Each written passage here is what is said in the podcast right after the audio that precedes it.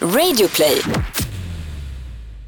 Om någon vill då passa på att visa upp sig, som kanske kommer från någon liten by någonstans i vårt land och faktiskt ha en gång om året då man kan få visa upp sig. Varför får den människan inte göra det då? Vem stör det? Du behöver inte titta, stäng av tvn eller gå in och lägg dig eller vad som helst. Vad gör det? Är det något fel på att vilja visa upp sig? Alltså om det nu hand skulle handla om det. Va? Svara!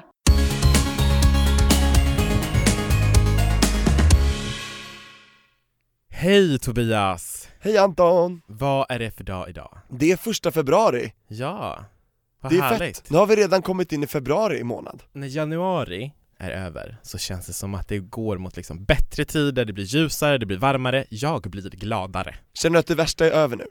Ja, alltså december, I freaking love it. För att då är det jul, det är nyår, det är liksom för de som väljer att fira de högtiderna ska vi då säga. Vad PK av dig, vad fint Nej men så är det, för alla gör inte det. Mm. Eh, och det är helt okej att välja hur man gör med det. Så länge Men- man är ledig Jag ehm, firar jul, jag firar nyår och det är bara så underbart. Men januari, pissmånadens pissmånad. Ja, det är liksom Sveriges fattigaste månad liksom eh, för många Och det är jobbigt alltså. Hård start på nyåret Ja men det är det. Men det är en nystart nu kan man säga. Nu är det en ny start och jag tänkte höra med dig innan vi börjar snacka om dagens avsnitt där vi ju gästas av HBTQ-ministern Alice Bakunke, så tänkte jag fråga dig hur du känner efter förra veckans avsnitt, för du berättade ju en väldigt personlig grej. Just det, jag berättade ju om, nu blir rösten till och med svag. Jag berättade ju om eh, när jag blivit utsatt för en våldtäkt av min eh, för detta gymnastiktränare när jag var 13 år. Och halva livet har passerat och det är nu jag först går ut offentligt och berättar om det. Och det var jättenervöst, jag var så rädd för hur folk skulle reagera och tycka, du vet så släktingar, alltså det är bara min närmsta familj och typ du och närmsta kretsen som vet om det. Sen var det inga andra, men nu vet alla om det. Och eh, det känns jättelättnad jag känner otrolig lättnad och det är jättemånga som har hört av sig som har blivit liksom stärkta av min berättelse, som har blivit berörda och jag har fått så otroligt bra feedback Anton, så det känns extremt kul eh, att det kunde komma ur en sån här jobbig sak. Och eh, jag tror att många nu tänker efter och att många kanske anmäler när de känner att de har blivit utsatta eh, på fel sätt. Och jag vill bara avsluta med att säga att jag känner exakt som Jonas Gardell, jag är inget offer, jag är en överlevare. Mm.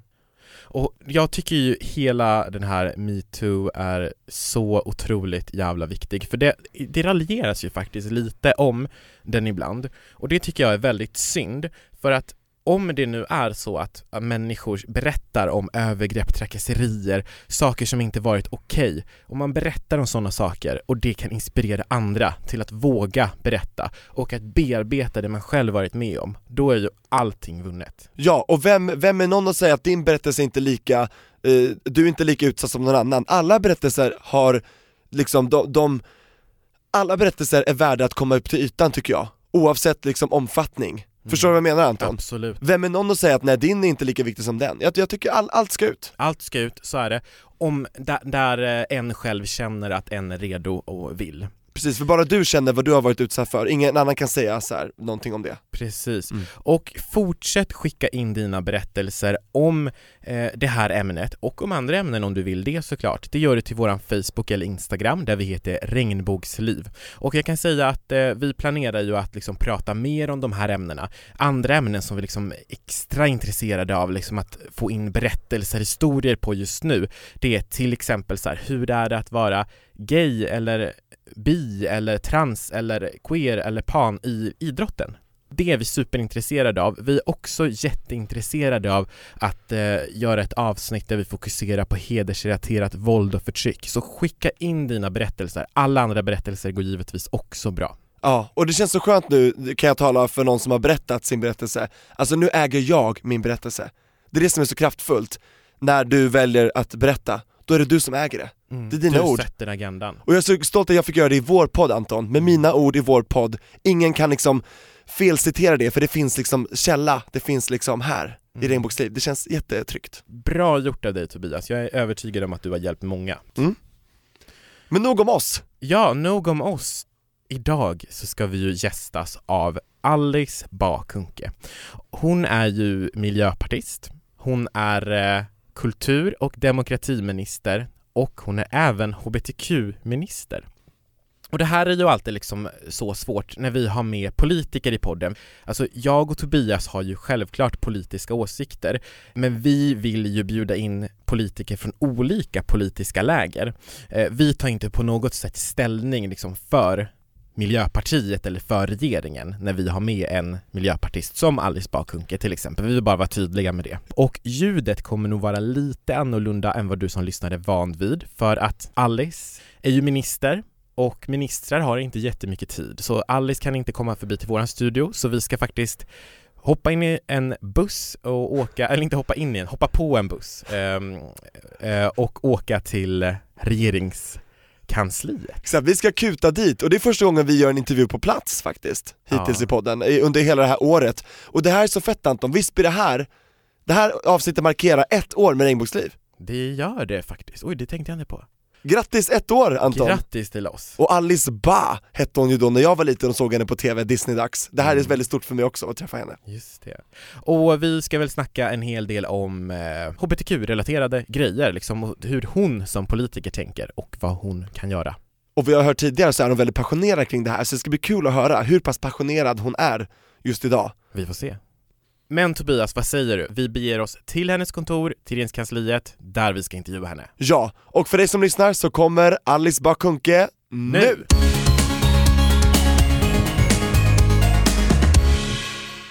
Och nu sitter vi här Anton, eller hur? Är det regeringskansliet, heter det så? Ja, så det är därför det kanske ekar lite i, i bakgrunden och det är för att vi sitter på ditt kontor Alice. Mm. Med regnbågsflaggor, Ja. samiska flaggan.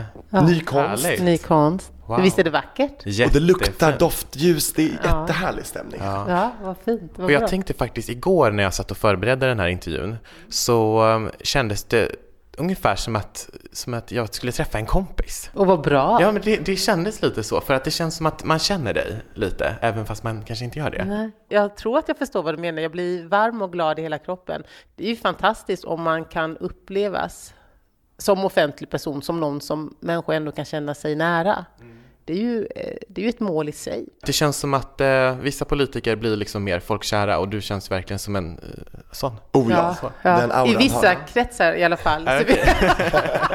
Sen finns det väl de som kanske Ja. inte alls vill hänga med mig. Ja. Men så är det ju. Ja. Men hur är läget idag Alice? Bra! Eh, Jag är väldigt glad för det här samtalet. Men jag har ju också en, eh, och det är ju en ynnest, att jag, ja men jag lever ju det liv som jag vill leva. Jag får ägna mina dagar, hela dygn åt att eh, försöka kämpa för det jag tror på och har en plattform att göra det utifrån. Och det är få människor förunnat. Eh, och det är jag ju förstås oerhört tacksam över och det är någonting som jag eh, känner djup tacksamhet för varje dag. Så ja, jag har verkligen inget att klaga på. Ja, vad härligt. Och vad händer mer i livet just nu i stort? Oj! Så. Nej, men mycket i livet är ju politik och det är någonting som man förbinder sig vid ju när man tackar ja till en statsminister att vara minister i, i hens regering.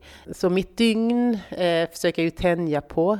Det betyder att jag jobbar förstås väldigt, väldigt mycket men när jag inte jobbar så försöker jag vara med min familj, med mina barn och sådär. Eh, vad händer annars? Jag vet inte, nu låter det helt fattigt.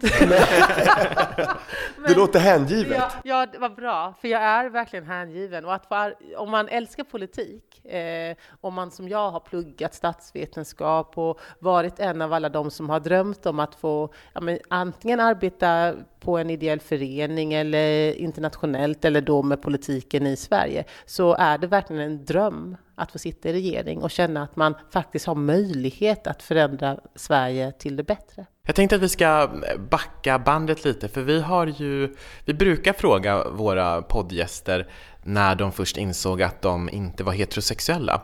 Men med dig blir ju frågan lite annorlunda, för du är en av våra första gäster som vi har med som är heterosexuell. Och eh, så vi tänkte istället fråga om det är någon som har kommit ut för dig någon gång? Ja, eh, jag har ju haft vänner, eller har vänner som, eller så här ska jag, ska jag nog förklara det. Jag har ju alltid i stort sett identifierat mig mer med de som inte är som alla andra, eller som majoriteten. Det betyder att jag har alltid haft eh, vänner, mina närmsta har varit från hbtq-communityt, om jag uttrycker det enkelt. Jag har alltid umgåtts mycket med människor som eh, inte eh, har varit heterosexuella. Det har varit min norm. Eh, och jag vet inte om det beror på att jag är svart. Eh, att jag kommer från landsbygden. Eh, men ja, så har mitt liv alltid varit. Så jag har egentligen varit en den annorlunda som har varit heterosexuell. Normbrytare. och det har ja. varit liksom heterosexuell och svart. Eh, men ja, det har varit jag som har varit den som har stickit ut från mängden. Kommer du ihåg någon vän eh, som eh, har kommit ut för dig eller som har berättat för dig om att den är icke-hetero? Liksom, är först... Ja, eller ja och nej, eftersom det har nog egentligen varit eh, outtalat självklart att eh, flera av mina vänner, vänner inte är heterosexuella. Men det har inte heller, jag har också haft turen att vara i sammanhang eller under omständigheter där det inte har blivit någon så stor sak. Vilket ju är också få förunnat fortfarande i, vårt land idag. Och detta kanske ändå var 20-30 år sedan. Men eh, däremot så har jag ju haft vänner som har fått sin första eller träffat sin första pojkvän eller flickvän och jag har varit med. Och då går man ändå, det är ändå en annan sak. Man kan ju veta att man är eh, homosexuell. Men eh, när man sen får liksom leva ut hela sig själv med någon man är kär i och älskar, då är det ändå ytterligare ett steg. Vilket ju har varit väldigt häftigt att få vara med om att när man kysser varandra offentligt och var, alltså sådär, när man åker hem till jul och man får liksom visa upp. Eh, och jag har fått vara med då och har sett när människor som står nära mig har fått leva ut hela sitt jag inför öppen ridå. Och det har ju varit otroligt eh, häftigt. Och då har jag varit där i bakgrunden som en så här hangaround. Fäga, kan man säga så? Ja, verkligen. Och verkligen känt mig så att jag är med i allt det här stora som vi då har gjort i otroligt stort och andra kanske bara ja, yes. Eller hur? Fast för oss har det varit en sån där. Låter som att det var starkt. Ja, men oerhört starkt. Det har ju varit en kick och en glädje och någonting som jag fortfarande blir väldigt berörd utav. Eh, dels nu när vi talar om det, men också när jag ser filmer och sådär. Det finns ju inget finare än när människor får, får vara sig själva. Ja, jag tänkte spinna vidare på det och fråga dig om du minns ditt första möte med hbtq-communityt. Kanske första personen du träffade, någonting du såg på TV? Mm. Jag minns i alla fall väldigt starkt när jag flyttade till Stockholm, då 91, 92. Mm, då föddes vi. Ja, och eh, på Sveavägen där och hur jag då kom in i, eh, i ett eh, hbtq-community och fick vara del av det livet med massa fest och dramer och, och kände mig både oerhört välkomnad eh, men också eh, att jag var eh, jag kände mig speciell för att jag fick vara med. Och det har ju förstås eh, präglat mig. Och det gav ju mig en sån ingång in i Stockholm. Eh, även om jag kände då en viss del av Stockholm som kanske inte majoriteten av alla stockholmare kände till. Med allt vad det innebär. Klubbar och... ja, vad intressant! För det var ju mer underground då, det ja. kanske inte var så mainstream, så nej, öppet som nej, det är nu. Nej, absolut. Det har ju hänt otroligt mycket.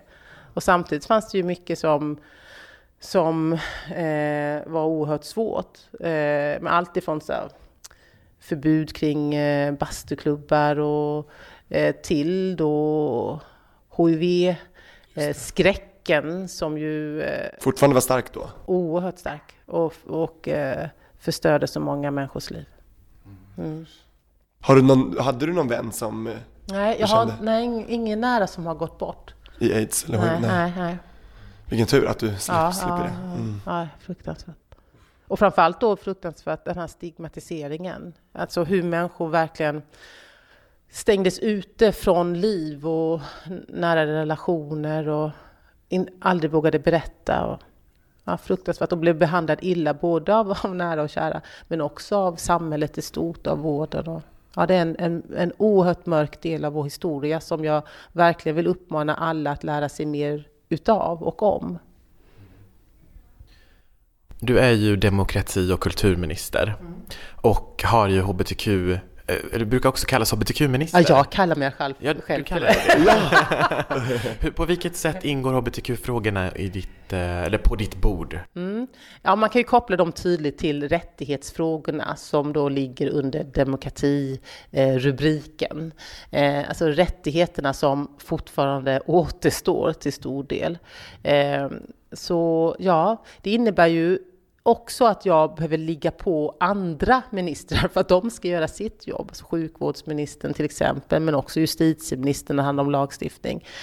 Så ja, i, i mycket i, till de eh, ansvarsområdena man kan hänföra det rättighetsperspektiven då inom en rad olika eh, ansvarsområden. Så det kräver ju att jag samarbetar gott, inte minst med den minister som är då är ansvarig för polisen till exempel, för att komma åt hatbrottsarbetet så att det blir mer effektivt. Och, de, och det är ju då justitieminister Morgan Johansson. Är det någonting du är extra stolt över att ha åstadkommit som hbtq-minister? Oj, eh, ja men jag är ju jag skulle nog säga att det är att vi så tydligt har förflyttat fram positionerna inom en rad områden på hbtq-området under mandatperioden så här långt. Men jag är ju väldigt långt ifrån nöjd, så jag kan inte säga, jag vill inte ännu säga, jo men det här är jag särskilt glad för. Vi har med tydlighet flyttat fram till exempel transpersoners möjlighet, jag har tillsatt en utredning som har skrivit fram ännu mer som behöver göras och så vidare. Men det är fortfarande så mycket som återstår.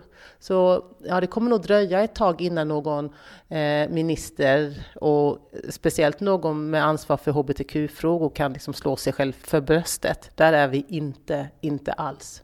Det finns fortfarande en rad, eh, alltifrån lagstiftningar till eh, att öppna upp möjligheter till att skydda.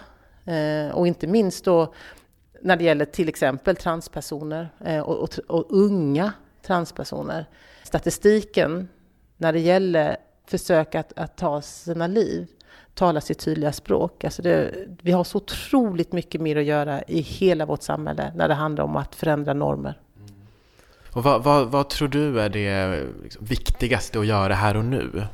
Eller var det, finns det någonting vi kan göra här och nu som kan ge en, en god effekt på området? Ja, men jag tror att en av de, av de mest avgörande eh, saker som vi alla måste göra, och inte minst alla vi makthavare i någon form, det är ju att ständigt fortsätta att ha den här frågan på agendan. För den dagen som vi tror, för det får jag relativt ofta höra i debatten, ja, ja, men det kunde ju vara mycket värre, titta hur det ser ut i Uganda, eller så tar man lite olika exempel, och vi har ändå kommit långt i Sverige. Ja, fast inte tillräckligt.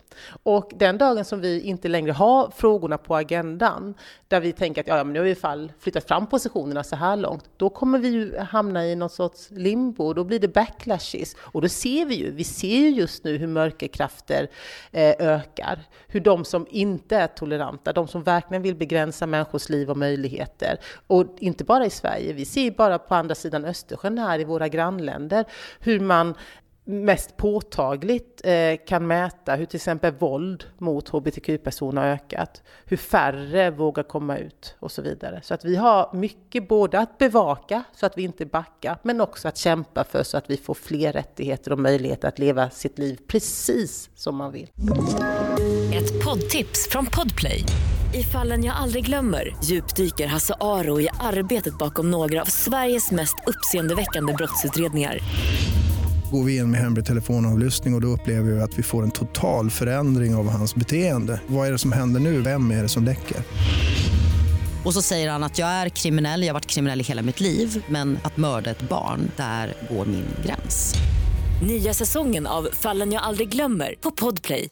Mm. Jag håller helt med. Och jag tänkte spinna vidare på den frågan Anton.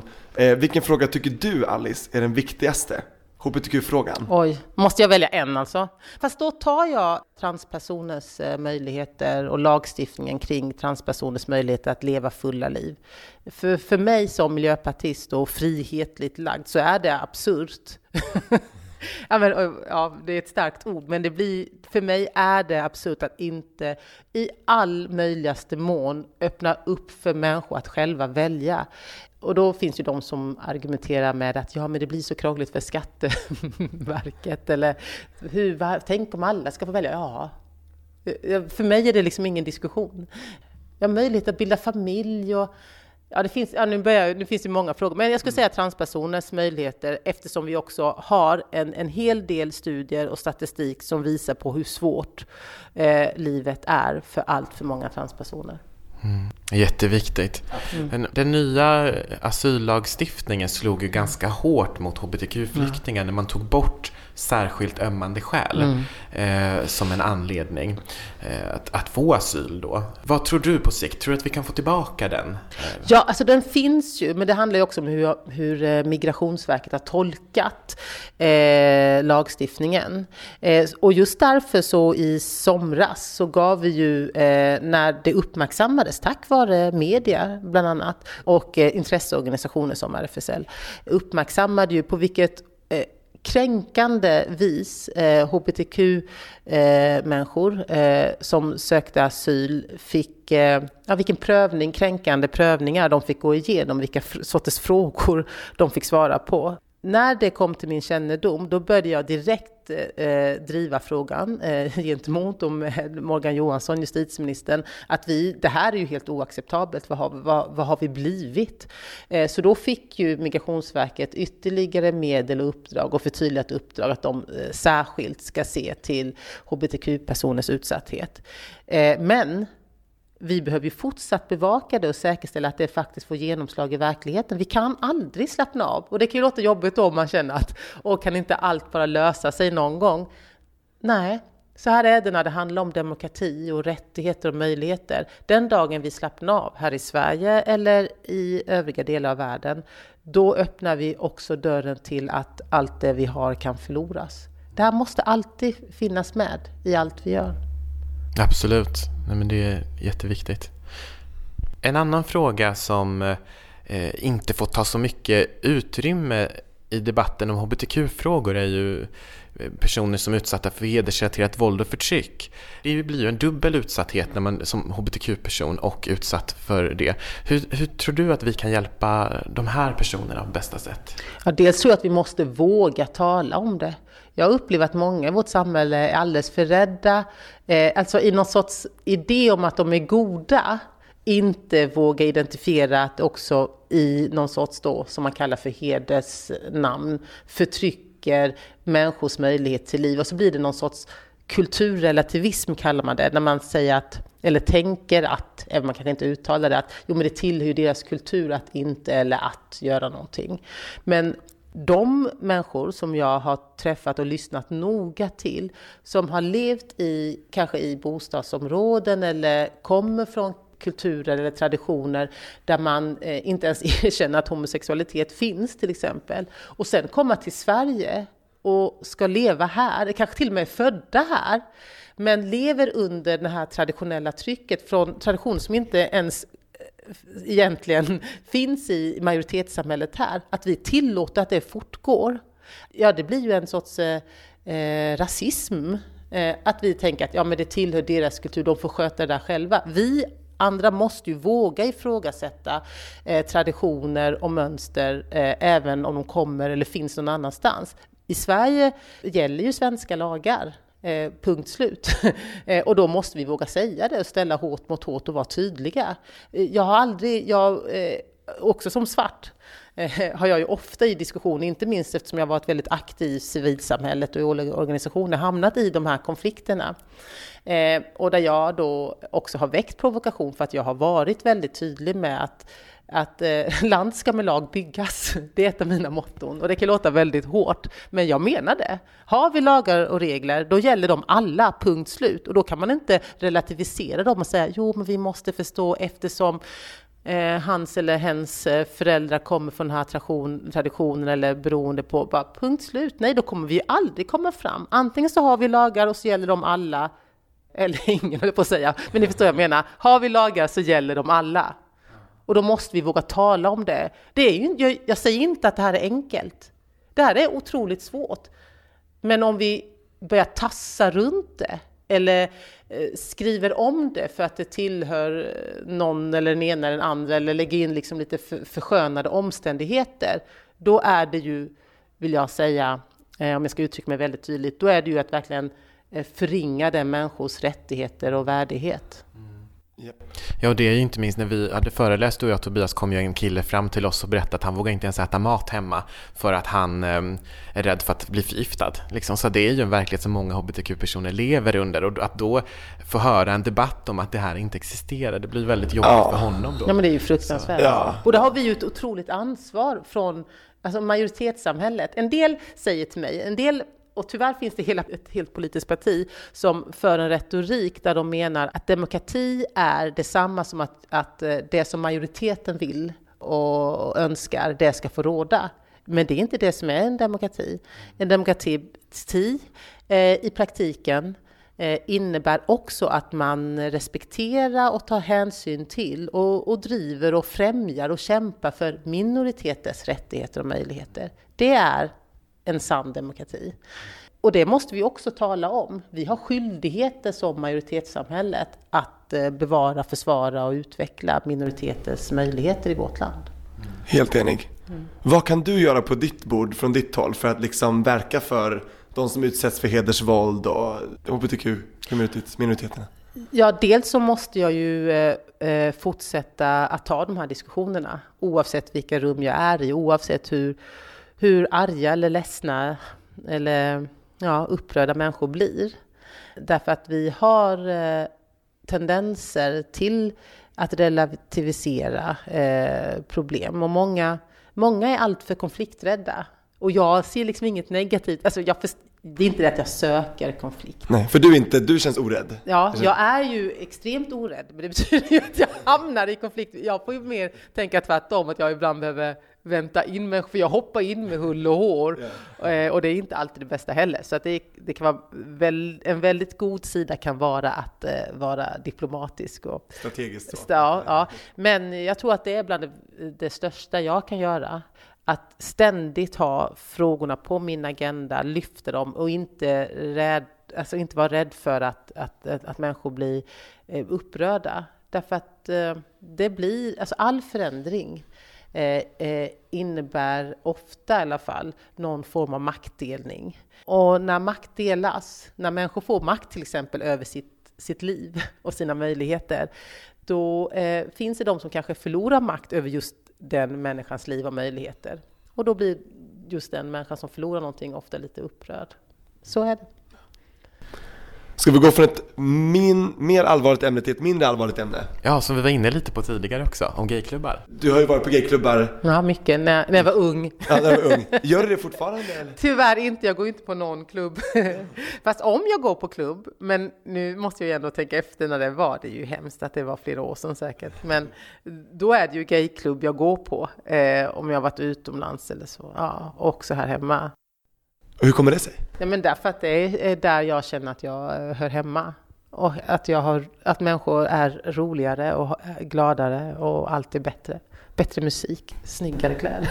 Exakt, det måste jag ändå hålla med om. Bättre smak liksom. Ja, men, nej, jag vet inte. Men ja, nej, jag vet inte varför. Ja, men det är nog därför att jag trivs där. Ja. Har du något minne som sticker ut liksom? Men jag har ju varit med om som konstiga saker. ja, men jag har ju haft eh, mina roligaste festdygn på gayklubbar. Men jag är ju gammal. Jag är ju, vad är jag, 46, 47. Det syns ju inte. Ja, men det, här, så det, här var, men det här var ju länge sedan, men jag har ju, ja, nej, men jag har ju haft eh, fantastiska upplevelser på, på klubbar. Och gayklubbar blir nog kanske svårt som minister under en valrörelse, men eh, Pridefestivaler hoppas vi att du ska gå på. Ja, ja, men det är ju klart. Det hoppas jag. Nu, det är ju människor som sitter och planerar min kalender hela tiden, men jag har ju, jag har ju varit på flera. Eh, jag, jag har ju turen då också som självutnämnd hbtq-minister att delta i Pride-festivaler och Pride-parader runt om i världen. Då försöker jag ju strategiskt åka till de Pride-evenemang där man behöver att en minister eh, går i främsta ledet. Eh, tyvärr är det ju så att till exempel bara nu senast när jag var på Madrid Pride, eh, som till och med var World Pride, att jag var den enda ministern från hela världen. Det kom inte ens någon minister från den spanska regeringen. De skulle komma men alla råkade bli sjuka då. Oj vad lägligt. Ja, läge. Mm. Så att jag, eh, där ser jag också att jag har ett, ett solidariskt ansvar att företräda eh, ministrar i världen och företräda en liberal ordning där vi ser till alla människors lika värde. Men då får jag också möjlighet att, att eh, se fantastiska eh, utstyrslar och höra bra musik. Och, ja, Exakt, uttryck för sin identitet ja. och vem, vem, man är. Liksom. Ja, att det är så vackert. Ja, ja. Jag tror jag ska till uh, Georgien i år. Kanske vi ses där, vem ja, vet? För det är ju ett av de länder där vi verkligen behöver vara många andra också från andra delar av världen eftersom så många inte vågar. Ja, det är så utsatt. Gå.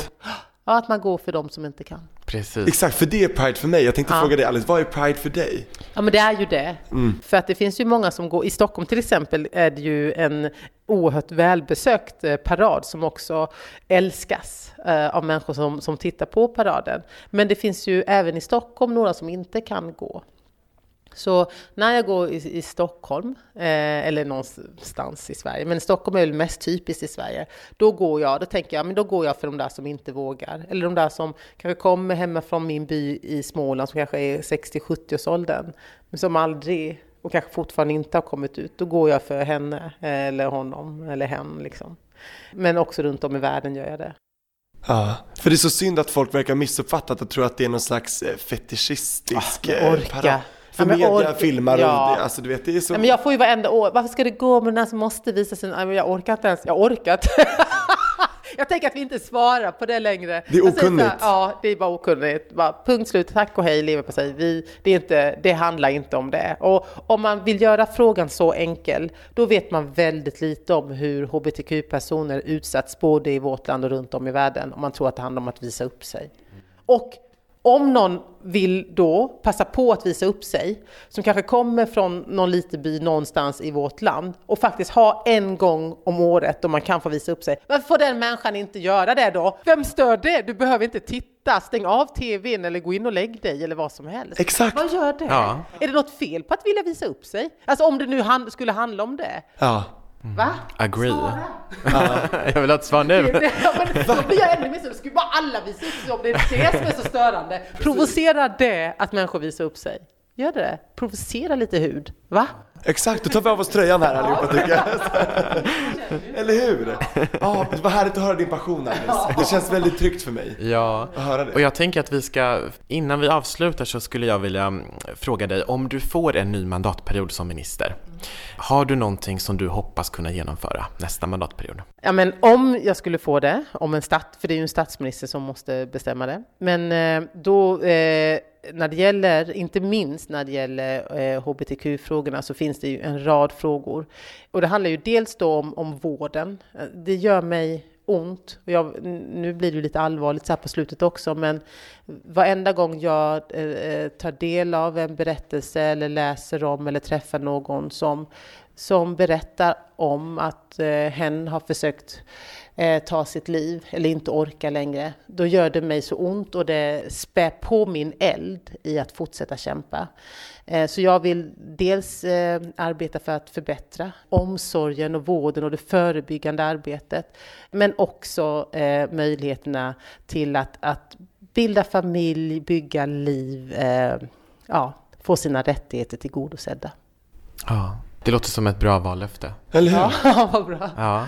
Vem tycker du ska gästa Regnbågsliv framöver? Åh! Oh. Vem du vill. Ja, oj, vem jag vill? I världen? Ja. Nej, men jag skulle, ja, eh, jag skulle gärna se att eh, eh, ja, justitieministern skulle ni väl kunna eh, ställa eh, mot eh, hbtq-väggen. Ja, den regnbågsfärgade väggen. Ja, den regnbågsfärgade väggen. Så att vi tillsammans äh, trycker på och verkligen får höra hans eld också, för han, han har så otroligt många stora frågor på sitt bord som är ju alla helt eh, eh grundläggande. Men vi kan behöva också elda på hans hbtq-eld. Så är vi många som gör det så kommer vi snabbare framåt och gör skillnad. Ja. Då hälsar vi från dig när ja, vi... Absolut, vi spelar upp det här. Då tänker jag fråga Alice, vilken låt vill du att vi spelar i slutet av avsnittet som din outro-låt? Oj, får man välja det också? Ja, vilken låt du vill som du lämnar med. Eh, då tar jag Diana Ross. I'm coming out. I want the world to know oh. you got it show. Tack Alice för att du ville vara med. Kucke, fantastiskt! Ja, Vilken tusen eld, tack. vilken glöd! Ja, jag är jätterörd. Jag med. Tack att jag fick komma och vara med. Självklart. välkommen tillbaka när du vill och lycka till framöver. Ja, Ja. Fortsätt brinna. ja.